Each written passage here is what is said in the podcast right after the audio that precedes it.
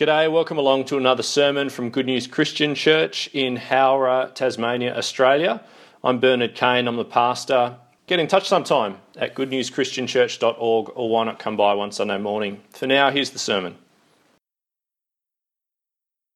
I reckon one of the most gripping passages um, in all of Scripture, um, in my opinion, okay, comes from the Old Testament wisdom book of Ecclesiastes. Have you read Ecclesiastes recently? There are some crackers in Ecclesiastes. Really wonderful, rich, wry kind of uh, passages. Um, and Ecclesiastes, in, in, this bit that I'm about to read to you, reflects on the, the hollowness of our life's work when it becomes unhinged from God. How hollow our life's work feels when it becomes disconnected from God, cut off from a sense of purpose and meaning and all of the rest. Uh, so read along with me in Ecclesiastes chapter 2 and verse 17, where the teacher tells us, So I hated life because the work that is done under the sun, right, under the sun on this earth, kind of, but without God so much. So I hated life because the work that is done under the sun was grievous to me. All of it is meaningless, a chasing after the wind. I hated all the things I had toiled for under the sun because I must leave them to one who comes after me. And who knows whether he'll be a wise man or a fool? Yet he will have control over all the work into which I have poured my effort and skill under the sun. This too is meaningless. So my heart began to despair over all my toilsome labour under the sun. For a man may do his work with wisdom, knowledge, and skill, and then he must leave all he owns to someone who hasn't worked for it. This too is meaningless and a great misfortune. if nothing else, it's gripping reading, isn't it, from that uh, Old Testament wisdom book there in Ecclesiastes? But it's really heavy as well. Now, you might be wondering why why start a sermon on Sunday? Why start a, a, Sunday morning with such a desperate, really a very hollow picture of our life's work as in Ecclesiastes 2, especially given that I, I think most of us, we hope, don't we, when we come to church each, uh, each week, um, that church is going to help us reflect on the, the week of work, whatever that, whether it's, you know, employment or whether it's whatever it is that we've been doing.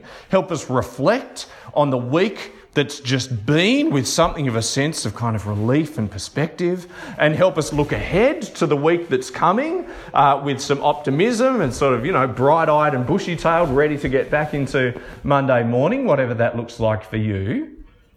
Um, so, why so bleak about work? Well, it's simply this we'll take a look at Luke chapter 5, and I think we see Jesus there take a moment in the lives of these fishermen.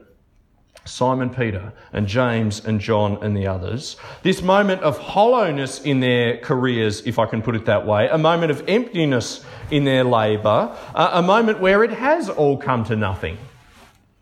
And Jesus uses it to get them thinking about what really matters in life what really counts, what their effort is being spent for, what they are going to give their lives to, what their lives will amount to in the grand scheme of things.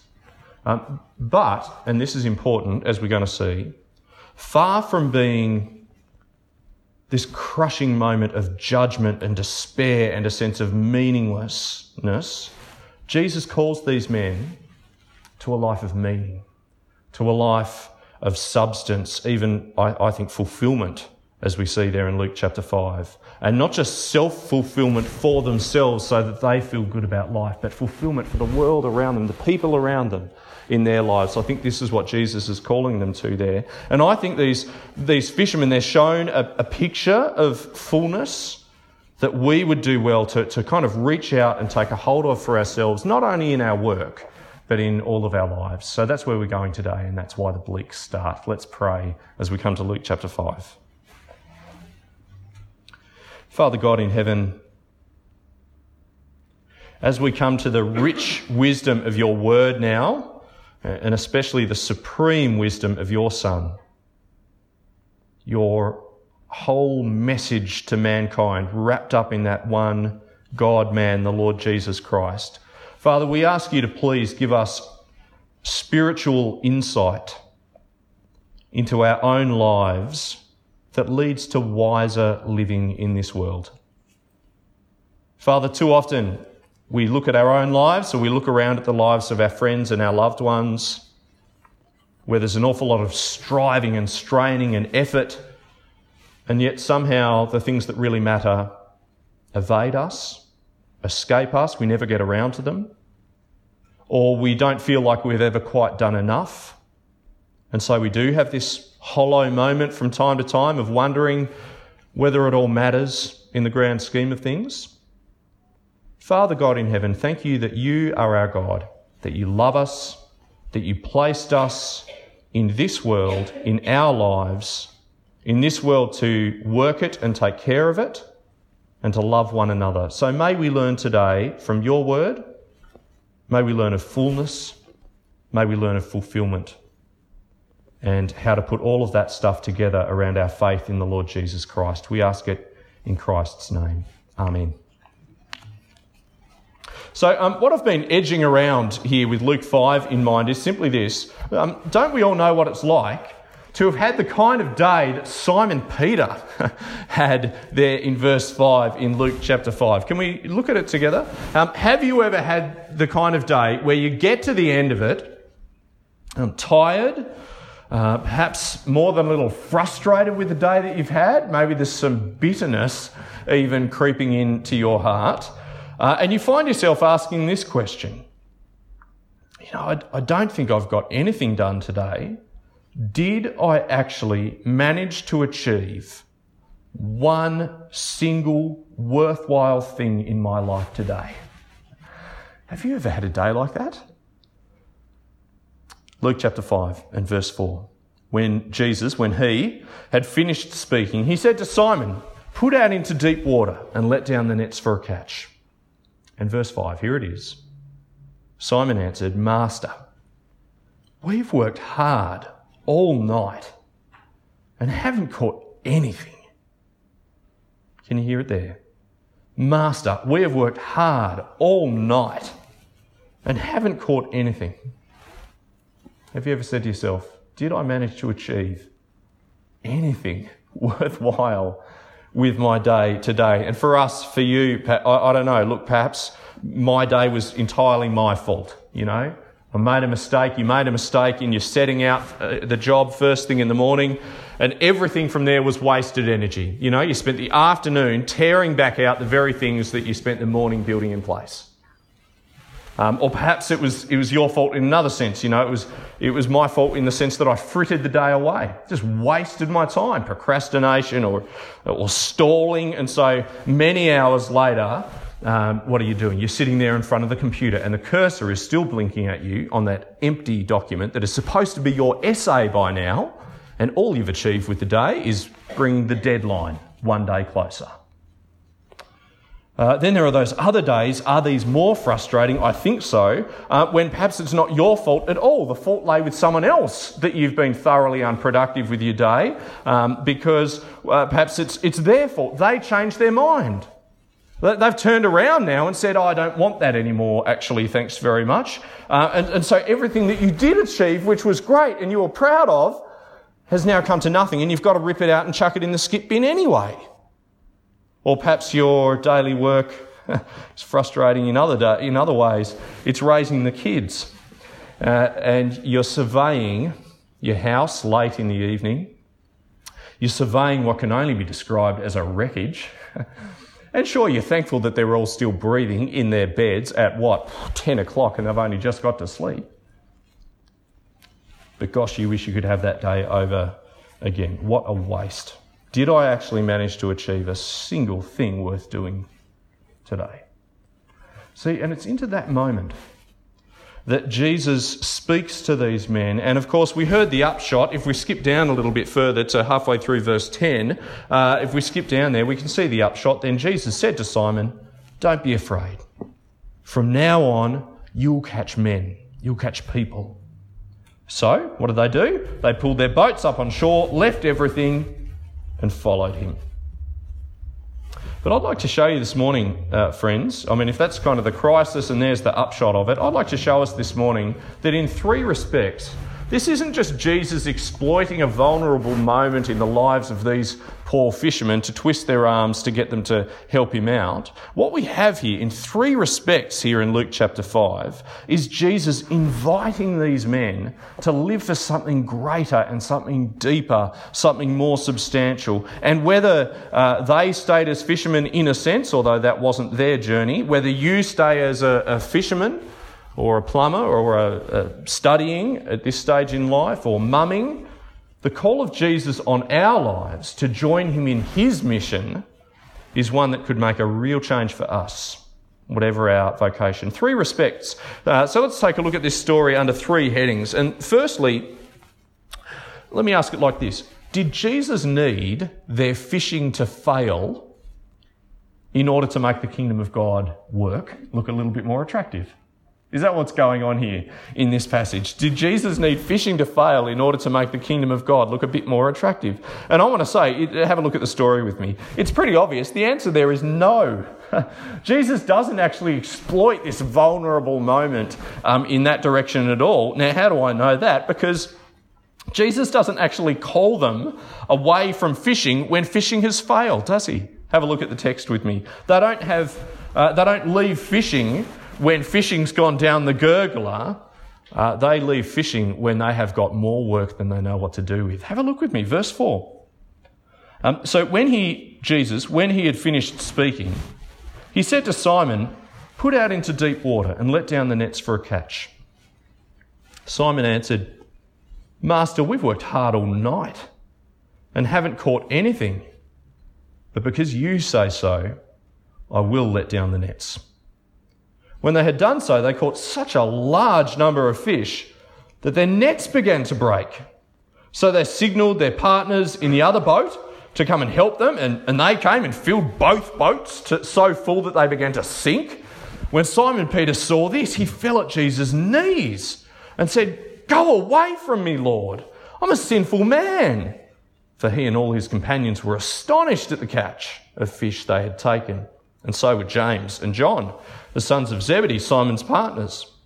Then Jesus said to Simon, Don't be afraid. From now on, you will catch men. So they pulled their boats up on shore, left everything, and followed him. Folks, what do you, what do you think is the, the miracle in this text actually? Is it that, um, is there a hint here? Was it that Jesus knew the fish were there or was it that Jesus drew the fish into the nets? Is there any hint in the text there? I'm not sure that there is. Either way, these seasoned fishermen, their, their business was fishing. They knew the fishing business there on the Lake of Gennesaret. And they knew this is a thing from God. However, it's worked. Verse 8 when Simon Peter saw this, he fell at Jesus' knees and said, Go away from me, Lord. I'm a sinful man. For he and all his companions were astonished at the catch of fish that they had taken. You see, whatever else we might say about the work uh, that Jesus calls these men uh, to share in, the, the, fishing for men that eventually they get um, called to, I think Luke wants us to see this. The work of Christ, from beginning to end, has the hand of God in it. Is that going to be something for you to get behind? Um, but hold up a minute, because whether Jesus knew the fish or drew the fish, if Christ at this point in the story, was aiming to draw these men away from their trade to come and join him in his, then what on earth is he doing giving them a bumper catch? Did you wonder that? Like, why, why not get them at the vulnerable moment? Why send them out and give them, you know, a catch that breaks their nets and sinks their boats nearly? Does that strike you as a weird way to get them from their job? And I, I think the key to understanding this passage and the key to shedding light on that question comes when we realise this story doesn't start at verse 5, it starts at verse 1. Have a look up there with me. And it doesn't start with their workday, it starts with his workday. The hand of God is at work in this man's ministry. And folks, the nets are full to chock a block. Luke chapter 5, verse 1. One day. as Jesus was standing by the lake of Gennesaret with the people crowding around him and listening to the word of God, he saw at the water's edge two boats left there by the fishermen who were washing their nets. He got into one of the boats, the one that belonged to Simon, and asked him to put out a little from shore, and then he sat down and taught the people from the boat. Brothers and sisters, why the boat? Why did he need the boat to be put out a little from shore? I, I presume it's because his nets were full to bursting, wasn't it? Crowding around, crowding to hear the word of God from this uh, man from Nazareth. And you and I both know exactly how well sound carries across the water. I mean, you know, if it's not blowing a gale and there's not waves and everything, but when it's still, doesn't it carry? You can hear those two blokes way out there having a conversation with their fishing rods in hand. And so he's got this crowd crowding around him, bustling and pushing him, and crammed and full as he's on the shore. Put out a little bit. Let me go in your boat, Simon. Verse 4 here's the end of his workday when he had finished speaking. When he had finished speaking, he said to Simon, Put out into deep water and let down the nets for a catch. I think what we need to see here, friends, is that Jesus didn't call those men, Simon and James and John, and Jesus doesn't call us into a mission that eh, may or may not work. Who knows how it will go? It's a bit of a roll of the dice, really, the kingdom of God. Who knows how it will turn out? No, no. I think the point of the catch of fish has got to be this, doesn't it? Simon, I don't just know how to catch a net full of fish. Look at the shore, would you? From this vantage point out here. Look at the shore. Look at my nets full to bursting there on the shore. I know how to fish for men. Fellas, come and spend your energy with me. Come and spend it on the kingdom of God. Come and spend it in ways that are going to change lives. Won't you, won't you do that with me, Simon, James, John? Verse 10 Then Jesus said to Simon, Don't be afraid. From now on, you will catch men. Verse 11 So they pulled their boats up on shore, left everything, and followed him. Now, brothers and sisters, um, I want to say there's a lot that can be said about work. Let me just digress for a moment. There's a lot that can be said about work across the whole Bible, isn't there? Um, and this isn't really a passage and so it's not really a sermon that's trying to give you this fully developed, fully rounded theology um, of your work. We did that actually not that long ago, didn't we? We did a series on work here. You can still get the sermons on the website. Um, it, there's so much to say about work. Biblically, work is good. It, it's not an evil drudgery in itself. Work is good. It is valuable.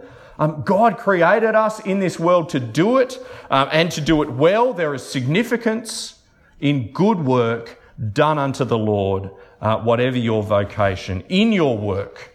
And, and by work here, I mean whether your employment um, or how you are spending your retirement, uh, in your parenting, in your study, or the, the stuff you do in your own time, whatever that means for us as Christians. After all, all of our time is um, unto the Lord. The Bible lifts those things up as worthy avenues for you to serve the Lord in your lives and serve the good of your fellow man, our fellow man. Um, but this passage is, is trying to say something important, something narrower, but I think something complementary to all that. And it's simply this the call of Jesus on your life is a call to discipleship that at the very same time is a call to mission, his mission to share in his kingdom work. The call to discipleship is a call to mission at one and the same time. Um, Darrell Bock, one writer, he, he says two very helpful little comments here. Two. Firstly, he says Jesus gathers disciples not because he needs them, but because they need him. And we'll come back to that in just a moment. But the second thing Bock says is here is the first discipleship passage in Luke's gospel which also is a call to mission. Those who respond to Jesus are to follow him in calling people to God. They are to be fishers of people, even though they, as fishers, are sinners.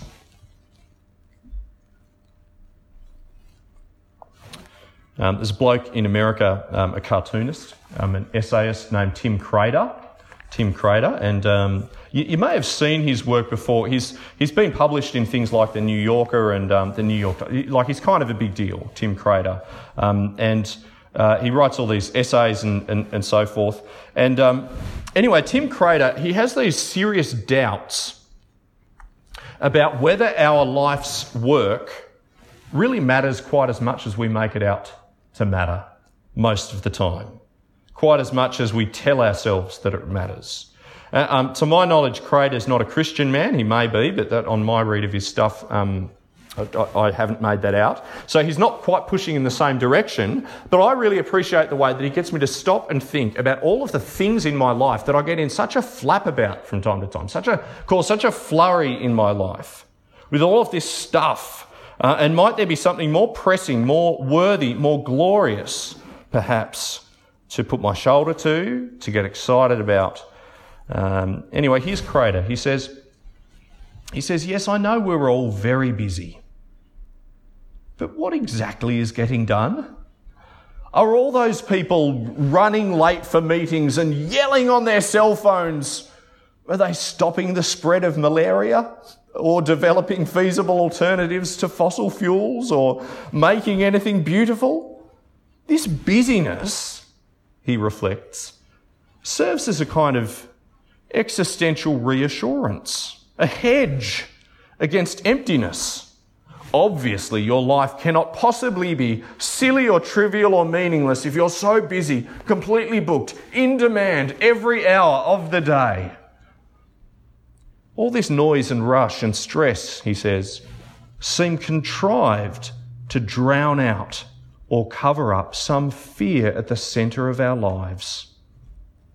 I know that after I've spent a whole day working or running errands or answering emails or watching movies, keeping my brain busy and distracted, as soon as I lie down to sleep, all the niggling worries and big picture questions that I've successfully kept at bay come crowding into my brain like monsters swarming out of the closet the instant you turn off the nightlight.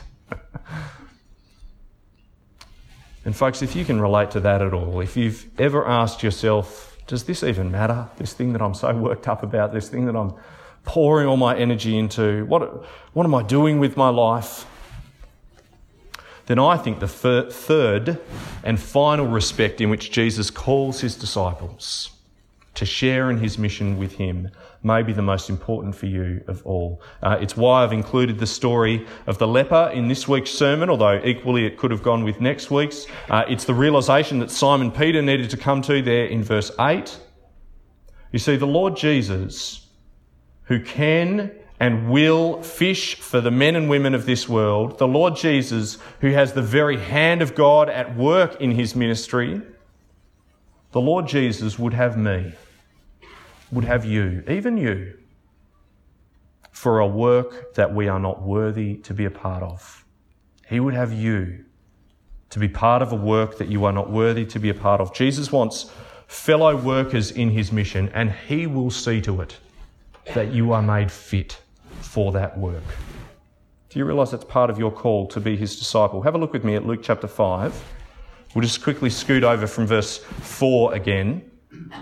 So when he'd finished speaking, when Jesus had finished speaking, he said to Simon, Put out into deep water and let down the nets for a catch. Simon answered, Master, we've worked hard all night, haven't caught anything, but because you say so, I'll let down the nets. When they'd done so, they caught such a large number of fish that their nets began to break. So they signaled their partners in the other boat to come and help them. And they came and filled both boats so full that they began to sink. When Simon Peter saw this, here's verse 8, he fell at Jesus' knees and said to him, Go away from me, Lord. I'm a sinful man.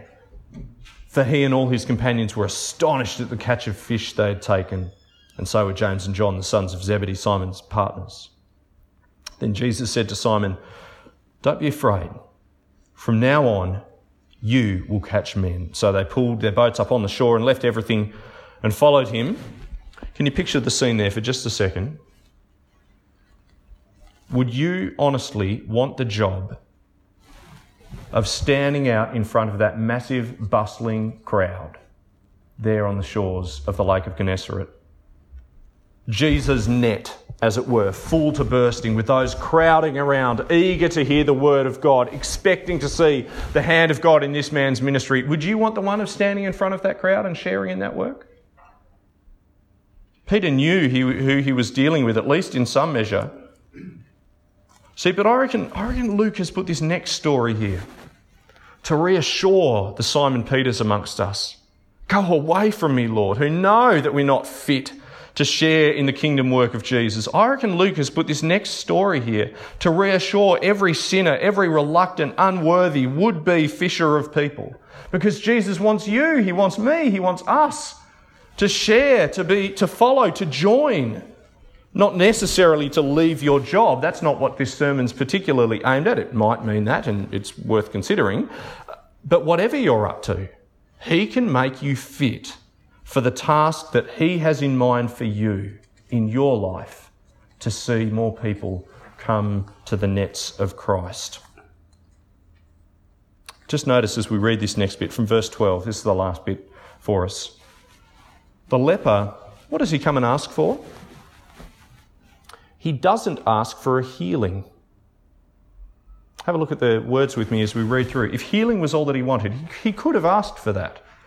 Um, no, he asks for something far more important. He asks for a cleansing. And you see the difference between a healing and a cleansing. A, a, healing is purely medical, but a cleansing is thoroughly spiritual, and it makes all the difference in this text. Jesus, can you make me fit to return to the Lord? Jesus, are you willing to cleanse me to share in the service of the Lord? Luke chapter 5 and verse 12, while Jesus was in one of the towns, a man came along who was covered with leprosy. When he saw Jesus, he fell with his face to the ground. Where have we seen that posture just a few moments before? He fell with his face to the ground and begged him, Lord, if you're willing, you can make me clean. Jesus reached out his hand and touched the man, I am willing. He said, Be clean. And immediately the leprosy left him. Then Jesus ordered him, Don't tell anyone, but go, show yourself to the priest, and offer the sacrifices Moses commanded for your cleansing as a testimony to them. Yet the news about him spread all the more, so that crowds of people came to hear him and be healed of their sicknesses. But Jesus often withdrew to lonely places and prayed. And you know what it was to have leprosy in those days, don't you, folks? That they were the walking dead. And as Jesus fished for men and women, real men and women of this world, and as his nets grew full to bursting in his ministry, and the shores lined with people, and the people crowded around, real people, Jesus touches a leper. He touched the untouchable. He reached out and touches a man who wouldn't have known human touch I can only imagine for how long? Perhaps years? Lord, if you are willing, you can make me clean. Jesus reached out his hand and touched the man. I am willing, he said. Be clean. So, to conclude, brothers and sisters, this morning, I want to ask you have you felt the hand of Jesus on your shoulder in your life? I don't mean a spooky kind of weird experience sort of a thing. No, have you have you felt the hand of I'm, I'm simply talking about the call of Jesus to you in the word of the gospel. Have you felt the hand of Jesus on your shoulder? Come and join me. Come and follow me.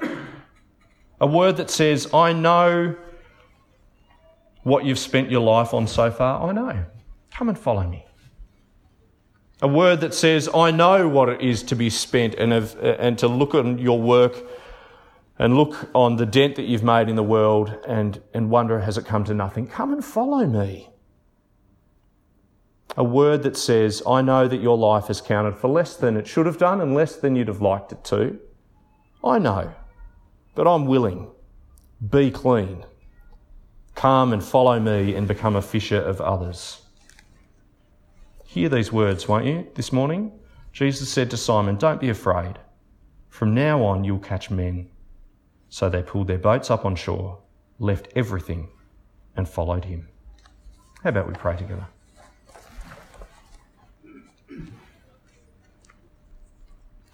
Our Heavenly Father, as your word tells us, asks us, what have we to fear? If God is for us, who can be against us? Dear Lord, we give you thanks, we give you praise for Jesus this morning, because God, it is a precious thing to find in Him someone who knows just exactly what I'm like, exactly what we're like, and exactly what we've done, and knows precisely who we are and yet who reaches out to take a hold of us in love and in grace, with mercy, with forgiveness. Father in heaven, would you please deepen within us a sense of wonder and gratitude at your desire to save us and to have us? And God, would you then please place on our hearts what that might mean for the people around us in our lives, perhaps especially those around us who aren't yet in Christ's net, so to speak. Father, we ask that our lives would have that character of open hearted generosity. If Jesus cleansed the leper, then he can cleanse anyone. If, he, if Jesus wanted Simon the sinner, then he desires real, ordinary, flawed human beings.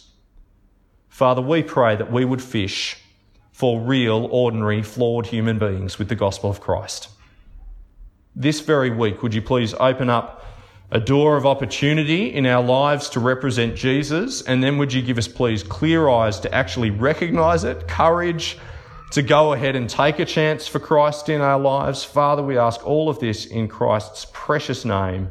Amen.